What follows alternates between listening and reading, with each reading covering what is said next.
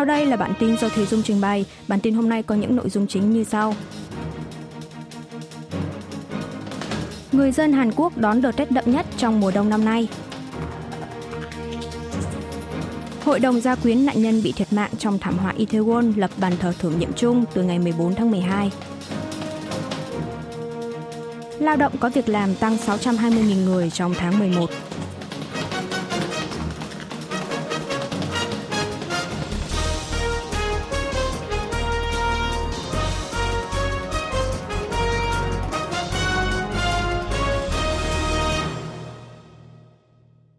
Người dân Hàn Quốc đón đợt rét đậm nhất trong mùa đông năm nay.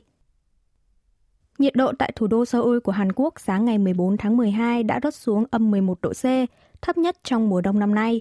Trong khi đó, tuyết được dự đoán là sẽ lại rơi ở khu vực miền Trung vào ngày mười lăm tháng mười hai trong cái lạnh giá rét, nên người dân cần đề phòng thiệt hại. Trong ngày mười ba tháng mười hai, tuyết rơi dày đến tận nửa đêm, khiến thời tiết trở nên lạnh hơn với nhiệt độ thấp sâu nhất năm nay trên toàn Hàn Quốc. Một số địa phương ở đất liền miền Trung và khu vực phía Bắc tỉnh Bắc Gyeongsang đã ban lệnh cảnh báo và chú ý rét đậm. Nhiệt độ trong ngày ở khu vực miền Trung cũng rớt xuống âm độ. Thời tiết giá rét được dự đoán là sẽ tiếp tục kéo dài sang đến đầu tuần sau. Nhiệt độ buổi sáng ở thủ đô Seoul và các địa phương miền Trung sẽ ở mức trên dưới âm mười độ C. Nhiệt độ trong ngày cũng dưới không độ. Khối không khí lạnh di chuyển từ phía Tây Bắc về hướng Nam, tạo các dải mây gây tuyết trên vùng biển phía Tây. Dự báo tuyết sẽ rơi dày từ một đến năm xăng-ti-mét cho tới rạng sáng ngày mười lăm tháng mười hai tại các tỉnh Bắc và Nam Chungcheong, hay vùng Hồ Nam bao gồm thành phố Gwangju, tỉnh Nam và Bắc Cholla. Đồng thời, từ sáng ngày mười lăm tháng mười hai, rãnh khí áp từ phía Tây Bắc sẽ kéo đến, khiến tuyết rơi tập trung ở các địa phương Trung Bộ. Dự báo tuyết sẽ rơi dày từ hai đến bảy xăng-ti-mét cho tới tận đêm cùng ngày ở khu vực đất liền tỉnh Gyeonggi, phía Trung và Nam tỉnh Gangwon, phía Bắc tỉnh Bắc Chungcheong. Các địa phương còn lại và phía Bắc tỉnh Bắc Gyeongsang được dự báo tuyết cũng sẽ rơi dày từ một đến năm xăng-ti-mét. Tuyết đóng băng gây trơn trượt, do đó người dân nên sử dụng phương tiện giao thông công cộng thay vì xe ô tô cá nhân và cẩn thận trượt ngã khi đi bộ. Người dân cũng nên dùng khăn hoặc quần áo cũ quấn quanh đồng hồ nước để tránh tình trạng đóng băng do thời tiết giá rét. Người già yếu nên hạn chế đi ra ngoài, mang quần áo, găng tay và mũ ấm trong trường hợp cần thiết phải đi ra ngoài. Hội đồng gia quyến nạn nhân bị thiệt mạng trong thảm họa Itaewon lập bàn thờ tưởng niệm chung từ ngày mười bốn tháng mười hai. Bàn thờ tưởng niệm những nạn nhân bị thiệt mạng trong thảm họa dẫm đạp tại khu phố Itaewon, quận Yongsan hồi cuối tháng mười vừa qua, do Hội đồng gia quyến các nạn nhân bị thiệt mạng lập ra, đã bắt đầu mở cửa từ ngày mười bốn tháng mười hai. Bàn thờ tưởng niệm hiện được đặt tại quảng trường Itaewon, giữa ga Itaewon và ga Noksapyeong, trong đó đặt di ảnh và bài vị của hơn bảy mươi trong số một trăm năm mươi tám nạn nhân xấu số. Phía đơn vị chủ quản cũng có kế hoạch sẽ chỉ đặt khung ảnh trống để tưởng niệm những nạn nhân chưa được phía gia quyến đồng ý. Chính phủ dù đã từng lập bàn thờ tưởng niệm chung những nạn nhân bị thiệt mạng trong thảm họa Itaewon, song đây là lần đầu tiên di ảnh và bài vị của các nạn nhân được công bố. Hội đồng gia quyến nạn nhân giải thích, kể từ bây giờ sẽ bắt đầu thật sự tưởng niệm những người đã khuất, hy vọng sẽ có nhiều người dân đến để tỏ lòng tiếc thương với những nạn nhân xấu số. Một số tổ chức bảo thủ cũng đã lên tiếng phản đối việc lập bàn thờ tưởng niệm, dự kiến sẽ dựng lều để biểu tình ở khu vực gần đó. Trong một diễn biến liên quan, Ủy ban điều tra đặc biệt thảm họa Itaewon của Cơ quan Cảnh sát Quốc gia hiện đang cân nhắc lần cuối về việc ban lệnh bắt giữ đối với những nghi phạm chính thuộc Sở Cảnh sát, Sở Phòng cháy chữa cháy và chính quyền quận Yongsan, với cáo buộc lơ là trong công việc gây hậu quả khiến nhiều người thiệt mạng. Lao động có việc làm tăng sáu trăm hai mươi nghìn người trong tháng mười một.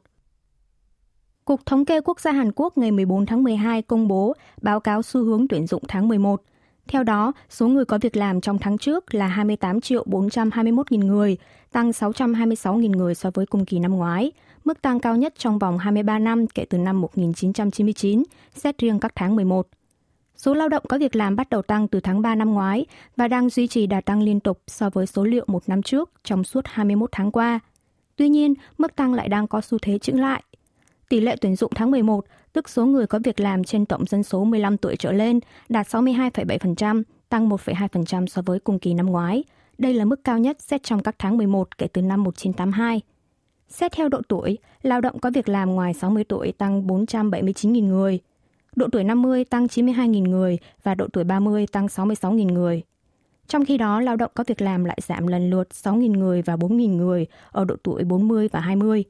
Đặc biệt, số lao động có việc làm ở tầng lớp thanh niên từ mười lăm đến hai mươi chín tuổi đã giảm năm nghìn người, quay lại đà giảm sau hai mươi mốt tháng. Xét theo ngành nghề, lao động ngành nhà hàng khách sạn tăng hai trăm ba mươi mốt nghìn người, mức tăng lớn nhất. Tiếp đó là ngành y tế và dịch vụ phúc lợi xã hội tăng một trăm bốn mươi chín nghìn người, ngành chế tạo tăng một trăm lẻ một nghìn người. Ngược lại, ngành bán buôn bán lẻ giảm bảy mươi tám nghìn người, ngành tài chính và bảo hiểm giảm hai mươi bảy nghìn người. Số người thất nghiệp trong tháng trước là sáu trăm sáu mươi sáu nghìn người, giảm sáu mươi tám nghìn người so với một năm trước. Tỷ lệ thất nghiệp, tức tỷ lệ người thất nghiệp so với dân số hoạt động kinh tế, là hai phẩy ba phần trăm, giảm không phẩy ba phần trăm so với cùng kỳ năm ngoái. Dân số không hoạt động kinh tế là mười sáu triệu hai trăm ba mươi mốt nghìn người, giảm bốn trăm hai mươi hai nghìn người, đà giảm hai mươi mốt tháng liên tiếp. Chính phủ nhận định, mức tăng số lao động có việc làm sẽ chững lại trong thời gian tới, song tỷ lệ tuyển dụng vẫn duy trì hoặc có thể giảm nhẹ. Cục Thống kê Quốc gia cũng chỉ ra rằng tình hình tuyển dụng trong thời gian tới còn nhiều bất ổn như lãi suất cao, xuất khẩu trì trệ. Bắc Triều Tiên gọi lễ duyệt binh kỷ niệm chín mươi năm thành lập quân đội hồi tháng tư là tuyệt vời nhất.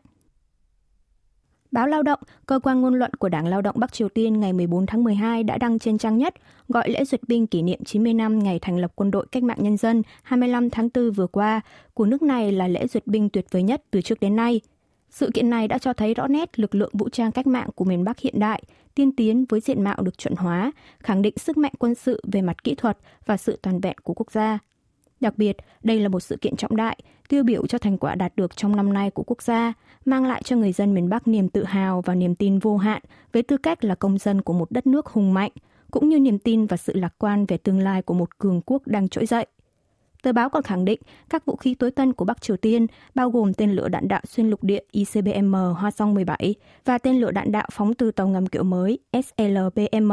đã cho thấy được lực lượng vũ trang của miền Bắc xưa kia phải đi cướp súng của kẻ địch để chiến đấu, thì nay đã phát triển thành một quân đội hùng mạnh bất khả chiến bại.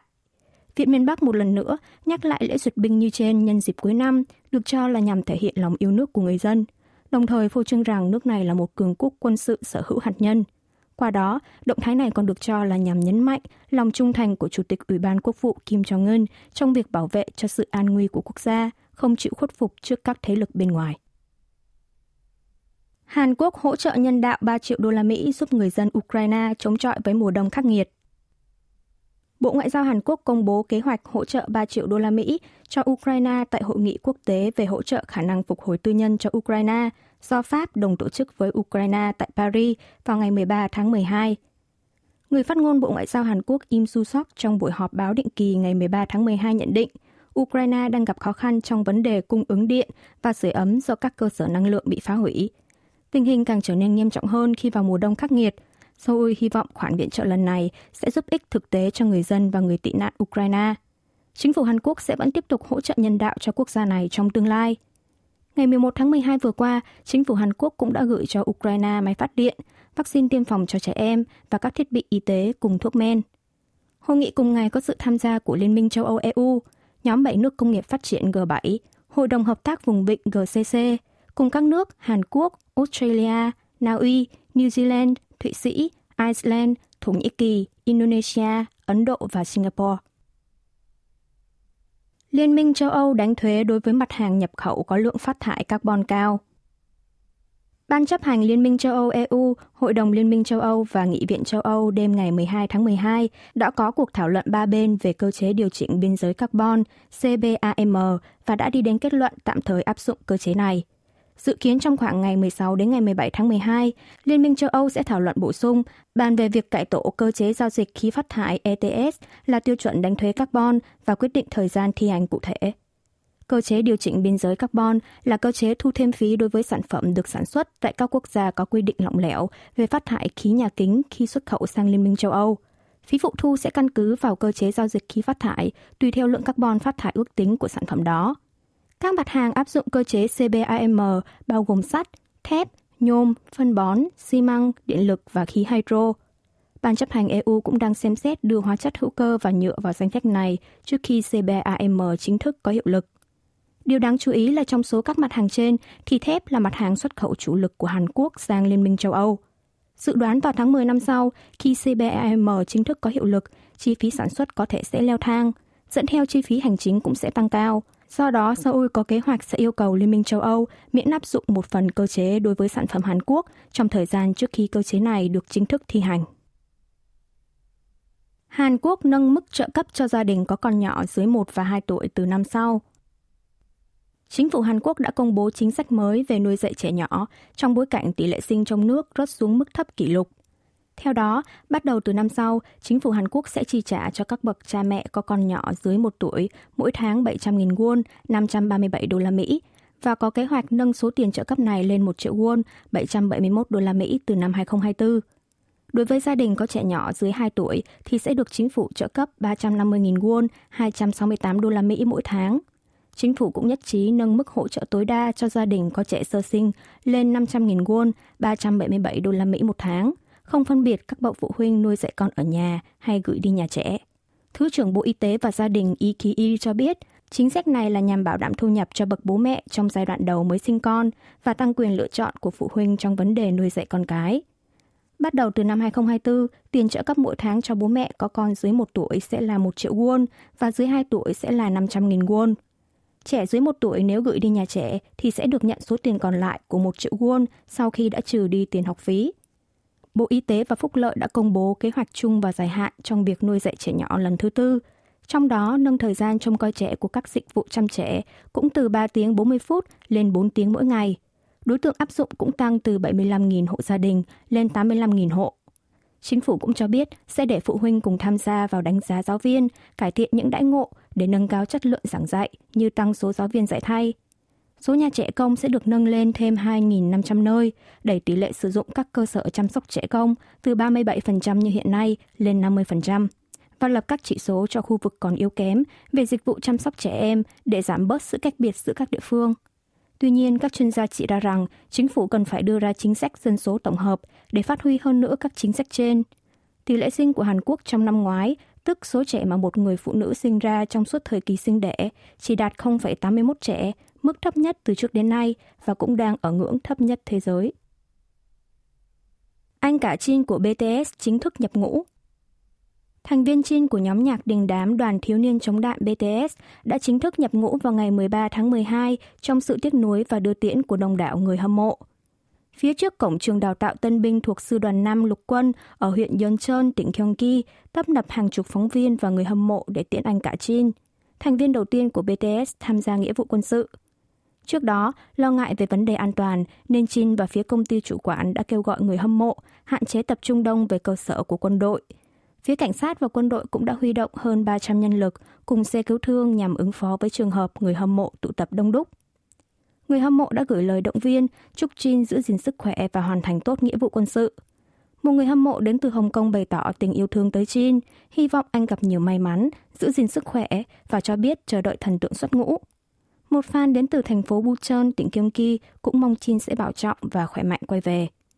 Về phần mình, Jin không tổ chức sự kiện nào đặc biệt mà tiến thẳng vào trong trường đào tạo tân binh. Sáu thành viên còn lại của bê tê ét cũng đi trên xe riêng vào thẳng bên trong trường để tiễn Jin nhập ngũ.